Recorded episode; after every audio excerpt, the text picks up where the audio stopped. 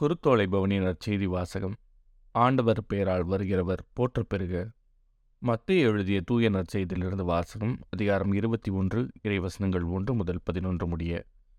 இயேசு தம் சீடரோடு எருசலேமை நெருங்கிச் சென்று ஒளிவமலை அருகிலிருந்த பெத்பகு என்னும் ஊரை அடைந்தபோது இரு சீடர்களை அனுப்பி நீங்கள் உங்களுக்கு எதிரே இருக்கும் ஊருக்குள் செல்லுங்கள். சென்றவுடனே அங்கே கட்டி வைக்கப்பட்டிருக்கின்ற ஒரு கழுதையையும் அதனோடு ஒரு குட்டியையும் காண்பீர்கள். அவற்றை அவிழ்த்து என்னிடம் கொண்டு வாருங்கள். யாராவது உங்களிடம் ஏதேனும் சொன்னால் இவை ஆண்டவருக்கு தேவை என சொல்லுங்கள். உடனே அவர் அவற்றை அனுப்பிவிடுவார் என்றார். மகள் சீயோனிடம் சொல்லுங்கள் இதோ உன் அரசர் உன்னிடம் வருகிறார். அவர் எளிமையுள்ளவர் கழுதையின் மேல் ஏறி வருகிறார். கழுதை குட்டியாகிய மரியின் மேல் அமர்ந்து வருகிறார். என்று இறைவாக்கினர் உரைத்தது நிறைவேற இவ்வாறு நிகழ்ந்தது. சீடர்கள் போய் இயேசு தங்களுக்கு பணித்தபடியே செய்தார்கள். அவர்கள் கழுதையையும் குட்டியையும் ஓட்டி கொண்டு வந்து அவற்றின் மேல் தங்கள் மேலுடைகளை போட்டு இயேசுவை அமரச் செய்தார்கள். பெருந்திரளான மக்கள் தங்கள் மேலுடைகளை வழியில் விரித்தார்கள். வேறு சிலர் மரங்களிலிருந்து கிளைகளை வெட்டி வழியில் பரப்பினர். அவருக்கு முன்னேயும் பின்னேயும் சென்ற கூட்டத்தினர் தாவீதின் மகனுக்கு ஓசன்னா ஆண்டவர் பெயரால் வருகிறவர் போற்ற பிறக உன்னதத்தில் ஓசன்னா என்று சொல்லி ஆர்ப்பரித்தனர். அவர் எருசலேமுக்குள் சென்றபோது நகரம் முழுவதும் பரபரப்படைய இவர் யார் என்னும் கேள்வி எழுந்தது. அதற்கு கூட்டத்தினர் இவர் இறைவாக்கினர் இயேசு கலிலேயாவிலுள்ள நாசரத்தைச் சேர்ந்தவர் என்று பதிலளித்தனர். இது ஆண்டவரின் அருள்வாக்கு. கிறிஸ்துவே உமக்கு புகழ். முதல் வாசகம். நிந்தனை செய்வோருக்கு என் முகத்தை மறைக்கவில்லை. இழிநிலையை நான் அடைவதில்லை என்று அறிவேன். இறைவாக்கினர் எசாயா நூலிலிருந்து வாசகம். அதிகாரம் ஐம்பது இறைவசனங்கள் நான்கு முதல் ஏழு முடிய. நழிந்தவனை நல் வாக்கால் ஊக்குவிக்கும் அறிவை நான் பெற்றிட. ஆண்டவராகிய என் தலைவர் கற்றோனின் நாவை எனக்கு அளித்துள்ளார். காலைதோறும் அவர் என்னை தட்டி எழுப்புகின்றார். கற்போர் கேட்பது போல் நானும் செவி கொடுக்கச் செய்கின்றார். ஆண்டவராகிய என் தலைவர் என் செவியை திறந்துள்ளார். நான் கிளர்ந்திடவில்லை விலகிச் செல்லவுமில்லை. அடிப்போருக்கு என் முதுகையும் தாடியை பிடுங்குவோருக்கு என் தாடையையும் ஒப்புவித்தேன். நிந்தனை செய்வோருக்கும் காரி உமிழ்வோருக்கும் என் முகத்தை மறைக்கவில்லை. ஆண்டவராகிய என் தலைவர் துணை நிற்கின்றார். நான் அவமானம் அடையேன். என் முகத்தை கற்பாரை ஆக்கிக் கொண்டேன். இழிநிலையை நான் அடைவதில்லை என்று அறிவேன். இது ஆண்டவரின் அருள்வாக்கு. இறைவா உமக்கு நன்றி. இரண்டாம் வாசகம். கிறிஸ்து தம்மையே தாழ்த்தி கொண்டார். எனவே கடவுளும் கிறிஸ்துவை உயர்த்தினார்.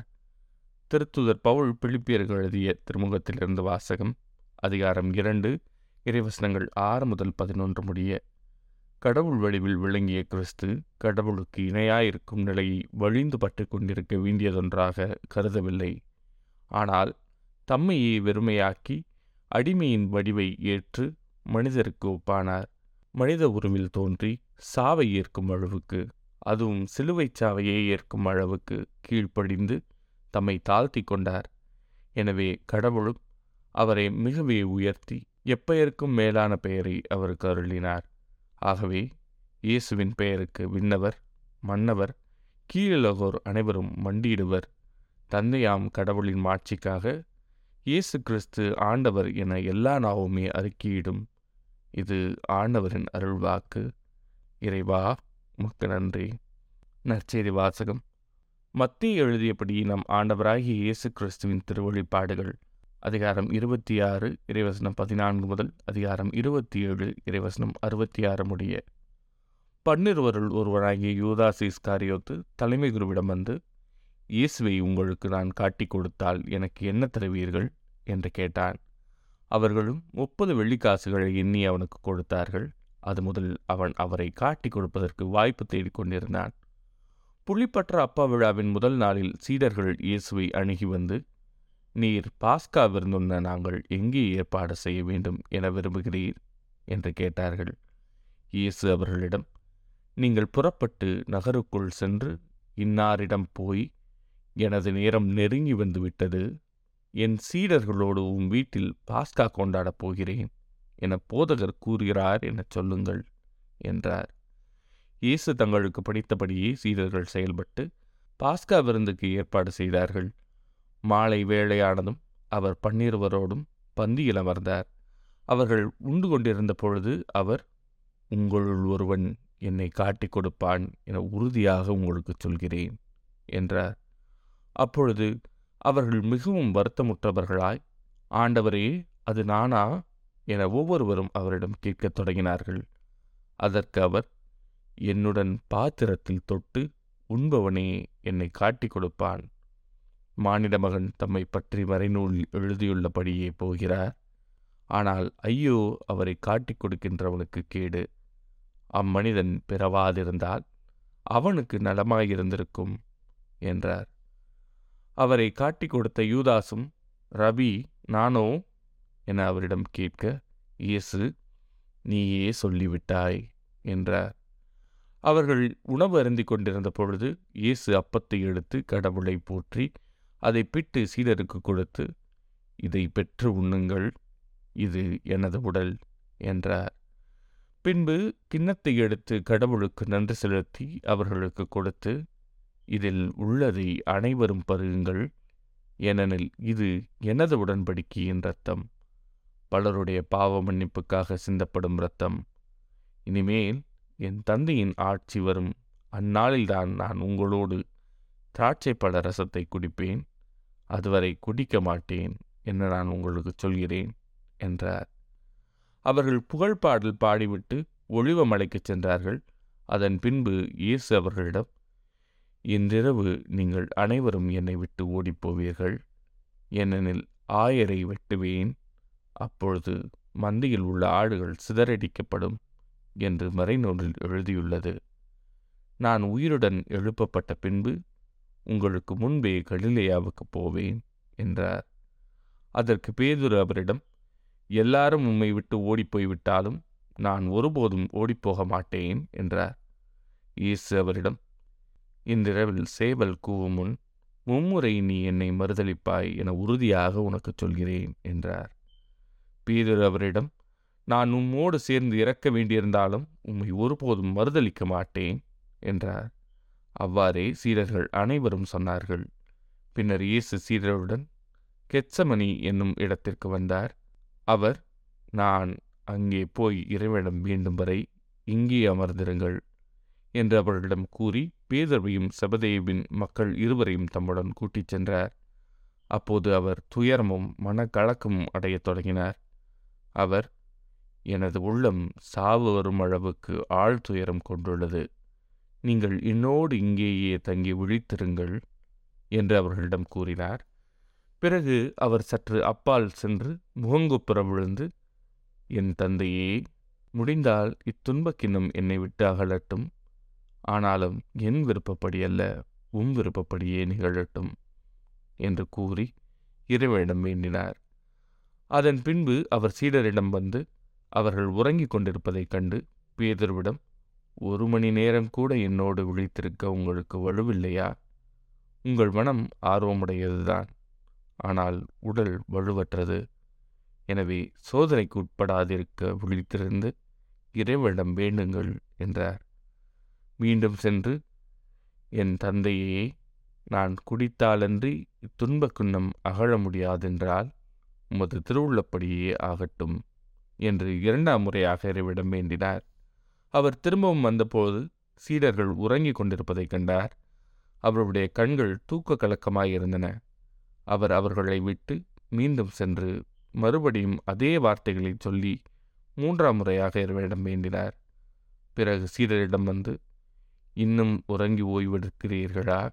பாருங்கள் நேரம் ஒருங்கி வந்துவிட்டது. மானிட மகன் பாவிகளின் கையில் ஒப்புவிக்கப்படுகிறார். எழுந்திருங்கள் போவோம். இதோ என்னை காட்டிக் கொடுப்பவன் நெருங்கி வந்து விட்டான் என்று கூறினார். இயேசு தொடர்ந்து பேசிக்கொண்டிருந்த பொழுது பன்னிருவருள் ஒருவனாகிய யூதாசு அங்கு வந்தான். அவனோடு குருக்களும் மக்களின் மூப்பர்களும் அனுப்பிய பெருங்கூட்டம் வாளோடும் தடிகளோடும் வந்தது. அவரை காட்டிக் கொடுக்க இருந்தவன் நான் ஒருவரை முத்தமிடுவேன் அவர்தாம் இயேசு அவரை பிடித்து கொள்ளுங்கள் என்று அவர்களுக்கு அடையாளம் சொல்லியிருந்தான். அவன் நேராக இயேசுவிடம் சென்று ரபி வாழ்க எனக் கூறிக்கொண்டே அவரை முத்தமிட்டான். இயேசு அவனிடம் தோழா எதற்காக வந்தாய்? என்று கேட்டார். அப்பொழுது அவர்கள் இயேசுவை அணுகி அவரை பற்றி பிடித்து கைது செய்தனர். உடனே இயேசுவோடு இருந்தவருள் ஒருவர் தமது கையை நீட்டி வாளை உருவி தலைமை குருவின் பணியாளரை தாக்கி அவருடைய காதை துண்டித்தார். அப்பொழுது இயேசு அவரிடம் உமது வாளை அதன் உரையில் திருப்பப்போடு ஏனெனில் வாளை எடுப்போர் அனைவரும் வாளால் அழிந்து போவர். நான் என் தந்தையின் துணையை வேண்ட முடியாதென்றார் நினைத்தாய்? நான் வேண்டினால் அவர் பன்னிரு பெரும் படைப்பிரிவுகளுக்கு மேற்பட்ட வானதூதரை எனக்கு அனுப்பி வைப்பாரே. அப்படியானால் இவ்வாறு நிகழ வேண்டும் என்ற மறைநூல் வாக்குகள் எவ்வாறு நிறைவேறும்? என்றார். இவ்வேளையில் இயேசு மக்கள் கூட்டத்தை பார்த்து கல்வனை பிடிக்க வருவது போல் வாள்களோடும் தடிகளோடும் என்னை கைது செய்ய வந்தது ஏன்? நான் நாள்தோறும் கோவிலில் அமர்ந்து கற்பித்துக் கொண்டிருந்தேன். நீங்கள் என்னை பிடிக்கவில்லையே? இறைவாக்கினர் எழுதியதை நிறைவேற்றவே இவை அனைத்தும் நிகழ்கின்றன என்றார். அப்பொழுது சீடர்களெல்லாம் அவரை விட்டுவிட்டு தப்பி ஓடினார்கள். இயேசுவை பிடித்தவர்கள் அவரை தலைமை குரு கயபாவிடம் கூட்டிச் சென்றார்கள். அங்கே மறைநூல் அறிஞரும் மூப்பர்களும் கூடி வந்தார்கள். பேதொரு தொலையில் அவரை பின்தொடர்ந்து தலைமை குருவின் வீட்டு முற்றம் வரை வந்து வழக்கின் முடிவை பற்றி தெரிந்து கொள்வதற்காக உள்ளே நுழைந்து காவலரோடு உட்கார்ந்திருந்தார். தலைமை குருக்களும் தலைமைச் சங்கத்தார் அனைவரும் இயேசுவுக்கு மரண தண்டனை விதிக்க அவருக்கு எதிராக பொய் சாட்சி தேடினர். பல பொய் சாட்சிகள் முன்வந்தும் ஏற்ற சாட்சி கிடைக்கவில்லை. இறுதியாக இருவர் முன்வந்தனர். அவர்கள் இவன் கடவுளுடைய திருக்கோயிலை இடித்து அதை மூன்று நாளில் கட்டியெழுப்ப என்னால் முடியும் என்றான் என்று கூறினார்கள். அப்பொழுது தலைமை குரு எழுந்து அவரிடம் இவர்கள் உனக்கு எதிராக கூறும் சான்றுக்கு மறுமொழி கூற மாட்டாயா? என்று கேட்டார். ஆனால் இயேசு பேசாதிருந்தார். மேலும் தலைமை குரு அவரிடம் நீ கடவுளின் மகனாகிய மெஸ்ஸியாவா வாழும் கடவுளின் பெயரால் ஆணையிட்டுச் சொல்லுமாறு உன்னிடம் கேட்கிறேன் என்றார். அதற்கு இயேசு நீரே சொல்லுகிறீர். மானிட மகன் வல்லவராம் கடவுளின் வலப்புறத்தில் வீற்றிருப்பதையும் வான மேகங்களின் மீது வருவதையும் இது முதல் நீங்கள் காண்பீர்கள் என உங்களுக்கு சொல்கிறேன் என்றார்.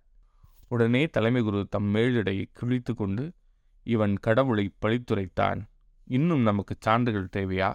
இதோ இப்பொழுது நீங்களே பழிப்புரையை கேட்டீர்களே நீங்கள் என்ன நினைக்கிறீர்கள்? என்று கேட்டார். அதற்கு அவர்கள் இவன் சாக வேண்டியவன் என பதிலளித்தார்கள். பின்பு அவருடைய முகத்தில் துப்பி அவரை கையால் குத்தினார்கள். மேலும் சிலர் அவரை கன்னத்தில் அறைந்து இறைவாக்கினர் மெஸ்ஸியாவே உன்னை அழித்தது யார்? சொல்! என்று கேட்டனர். பேதுரு வெளியே முற்றத்தில் உட்கார்ந்திருந்தார். பணிப்பெண் ஒருவர் அவரிடம் வந்து நீயும் கலிலேயனாகிய இயேசுவோடு இருந்தவன்தானே என்றார். அவரோ நீர் சொல்வது என்னவென்று எனக்கு தெரியவில்லை என்று அவர்கள் அனைவர் முன்னிலையும் மறுதளித்தார். அவர் வெளியே வாயிலருகே சென்றபொழுது வேறொரு பணிப்பெண் அவரை கண்டு இவன் ஆசிரியத்து இயேசுவோடு இருந்தவன் என்று அங்கிருந்தோரிடம் சொன்னார். ஆனால் பேதுரு இம்மனிதனை எனக்கு தெரியாது என ஆணையிட்டு மீண்டும் மறுதளித்தார் சற்று நேரத்திற்கு பின் அங்கே நின்றிருந்தவர்கள் பேதருடன் வந்து உண்மையாகவே நீயும் அவர்களைச் சேர்ந்தவனே. ஏனெனில் உன் பேச்சே உன்னை யார் என்று காட்டிக் கொடுக்கிறது என்று கூறினார்கள். அப்பொழுது அவர் இந்த மனிதனை எனக்கு தெரியாது என்று சொல்லி சபைக்கவும் ஆணையிடவும் தொடங்கினார். உடனே சேவல் கூவிற்று அப்பொழுது சேவல் கூவுமுன் நீ என்னை மும்முறை மறுதளிப்பாய் என்று இயேசு கூறியதை பேதொரு நினைவு கூர்ந்து வெளியே சென்று மனம் நொந்து அழுதார். பொழுது விடிந்ததும் தலைமை குருக்கள் மக்களின் மூப்பர் யாவரும் இயேசுவை கொள்ள அவருக்கு எதிராக ஆலோசனை செய்தனர். அவரை கட்டி இழுத்துச் சென்று ஆளுநன் பிளாத்திடம் ஒப்புவித்தனர். அதன்பின் இயேசு தண்டனை தீர்ப்பு அடைந்ததைக் கண்டபோது அவரை காட்டிக் கொடுத்த யூதாசு மனம் வருந்தி தலைமை குருக்களிடமும் மூப்பர்களிடமும் முப்பது வெள்ளிக்காசுகளையும் திருப்பிக் கொண்டு வந்து பழி பாவமில்லாதவரை காட்டிக் கொடுத்து பாவம் செய்தேன் என்றான். அதற்கு அவர்கள் அதை பற்றி எங்களுக்கு என்ன நீயே பார்த்துக்கொள் என்றார்கள். அதன் பின்பு அவன் அந்த வெள்ளிக்காசுகளை கோவிலில் எறிந்துவிட்டு புறப்பட்டு போய் தூக்கு போட்டு கொண்டான். தலைமை குருக்கள் வெள்ளிக்காசுகளை எடுத்து இது இரத்தத்திற்கான விழையாதலால் இதை கோவில் காணிக்கை பெட்டியில் போடுவது முறையல்ல என்று சொல்லி கலந்தாலோசித்து அந்நியரை அடக்கம் செய்ய அவற்றைக் கொண்டு குயவன் நிலத்தை வாங்கினார்கள். இதனால்தான் அந்நிலம் இரத்த நிலம் என இன்று வரை அழைக்கப்படுகிறது. இஸ்ரேல் மக்களால் விலைமதிக்கப்பட்டவருடைய விழையான முப்பது வெள்ளிக்காசுகளையும் கையில் எடுத்து ஆண்டவர் எனக்கு பணித்தபடியே அந்த குயவன் நிலத்திற்கு கொடுத்தார். என்று இறைவாக்கினர் இறைமையா உரைத்தது அப்பொழுது நிறைவேறியது. இயேசு ஆளுநன் பிழாத்து முன்னிலையில் நின்று கொண்டிருந்தார். ஆளுநன் அவரை நோக்கி நீ யூதரின் அரசனா? என்று கேட்டான். அதற்கு இயேசு அவ்வாறு நீர் சொல்கிறீர் என்று கூறினார். மேலும் தலைமை குருக்களும் மூப்பர்களும் அவர் மீது குற்றம் சுமத்திய பொழுது அவர் மறுமொழி எதுவும் கூறவில்லை. பின்பு பிழாத்து அவரிடம் உமக்கு எதிராக எத்தனையோ சான்றுகள் கூறுகிறார்களே உனக்கு கேட்கவில்லையா? என்றான். அவரோ ஒரு சொல் கூட அவனுக்கு மறுமொழியாக கூறவில்லை. ஆகவே ஆளுநன் மிகவும் வியப்புற்றான். மக்கள் விரும்பி கேட்கும் ஒரு கைதி அவர்களுக்காக விழாவின் போது ஆளுநன் விடுதலை செய்வது வழக்கம். அந்நாளில் பரபா என்னும் பேர் போன கைதி ஒருவன் இருந்தான். மக்கள் ஒன்று கோடி வந்திருந்த போது பிழாத்து அவர்களிடம் நான் யாரை விடுதலை செய்ய வேண்டும் என விரும்புகிறீர்கள்? பரபாவையா அல்லது மெஸ்ஸியா என்னும் இயேசுவையா? என்று கேட்டான். ஏனெனில் அவர்கள் பொறாமையால் தான் இயேசுவை தன்னிடம் ஒப்புவித்தார்கள் என்பது அவனுக்கு தெரியும். பிழாத்து நடுவர் இருக்கை மீது அமர்ந்திருந்த பொழுது அவனுடைய மனைவி அவனிடம் ஆள் அனுப்பி அந்த நேர்மையாளரின் வழக்கில் நீர் தலையிட வேண்டாம். ஏனெனில் அவர் பொருட்டு இன்று கனவில் மிகவும் துன்புற்றேன் என்று கூறினார். ஆனால் தலைமை குருக்களும் மூப்பர்களும் பரபாவை விடுதலை செய்ய கேட்கவும் இயேசுவை தீர்த்து கட்டவும் கூட்டத்தினரை தூண்டிவிட்டார்கள். ஆளுநன் அவர்களை பார்த்து இவ்விருவரில் யாரை விடுதலை செய்ய வேண்டும்? உங்கள் விருப்பம் என்ன? எனக் கேட்டான். அதற்கு அவர்கள் பரபாவை என்றார்கள். பிழாத்து அவர்களிடம் அப்படியானால் மெஸ்ஸியா என்னும் இயேசுவை நான் என்ன செய்ய வேண்டும்? என்று கேட்டான். அனைவரும் சிலுவையில் அறையும் என்று பதிலளித்தனர். அதற்கு அவன் இவன் செய்த குற்றம் என்ன? என்று கேட்டான்.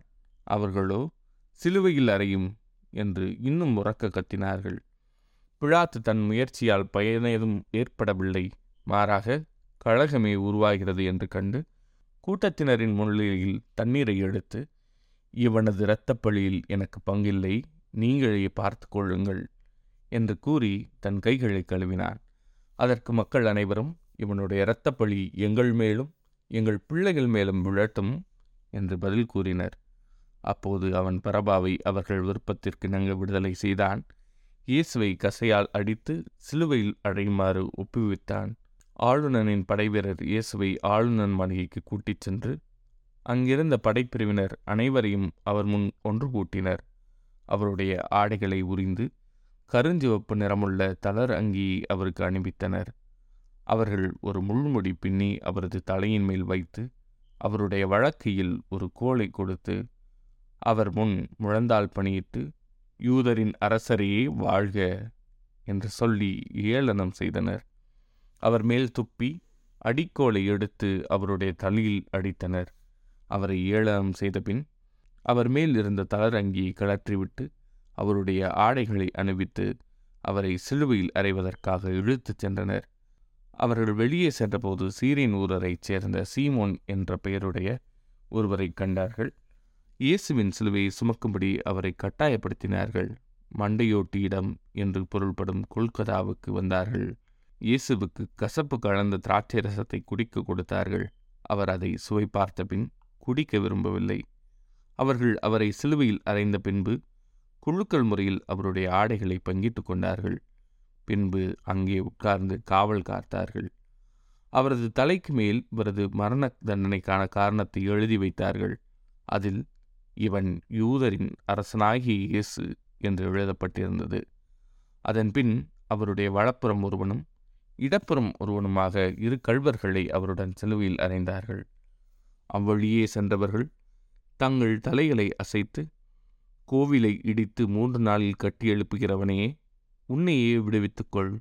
நீ இறைமகன் என்றால் சிலுவையிலிருந்து இறங்கி வா என்று அவரை பழித்துரைத்தார்கள். அவ்வாறே தலைமை குருக்கள் மறைநூல் அறிஞர்களுடன் மூப்பர்களுடனும் சேர்ந்து அவரை ஏளனம் செய்தனர். அவர்கள் பிறரை விடுவித்தான் தன்னையே விடுவிக்க இயலவில்லை. இவன் இஸ்ரேலுக்கு அரசனாம். இப்பொழுது சிலுவையிலிருந்து இறங்கி வரட்டும். அப்பொழுது நாங்கள் இவனை நம்புவோம். கடவுளிடம் இவன் உறுதியான நம்பிக்கை கொண்டிருந்தானாம் அவர் விரும்பினார் இப்போது இவனை விடுவிக்கட்டும். நான் இறைமகன் என்றானே? என்று கூறினார்கள். அவ்வாறே அவரோடு சிலுவையில் அறையப்பட்டிருந்த கள்வர்களும் அவரை இகழ்ந்தார்கள். நண்பகல் பனிரெண்டு மணி முதல் பிற்பகல் மூன்று மணி வரை நாடு முழுவதும் இருள் உண்டாயிற்று. மூன்று மணியளவில் இயேசு ஏலி ஏலி லெமா சபக்தானி அதாவது என் இறைவா என் இறைவா ஏன் என்னை கைவிட்டீர்? என்று உரத்த குரலில் கத்தினார். அங்கே நின்று கொண்டிருந்தவர்களுள் சிலர் அதை கேட்டு இவன் எளியாவை கூப்பிடுகிறான் என்றனர். உடனே அவர்களுள் ஒருவர் ஓடிச் சென்று கடற்பஞ்சை எடுத்து புளித்த திராட்சை ரசத்தில் தோய்த்து அதை கோளில் மாட்டி அவருக்கு குடிக்க கொடுத்தார். மற்றவர்களோ பொறு எளியா வந்து இவனை விடுவிப்பாரா என்று பார்ப்போம் என்றார்கள். இயேசு மீண்டும் உரத்த குரலில் கத்தி உயிர் விட்டார்.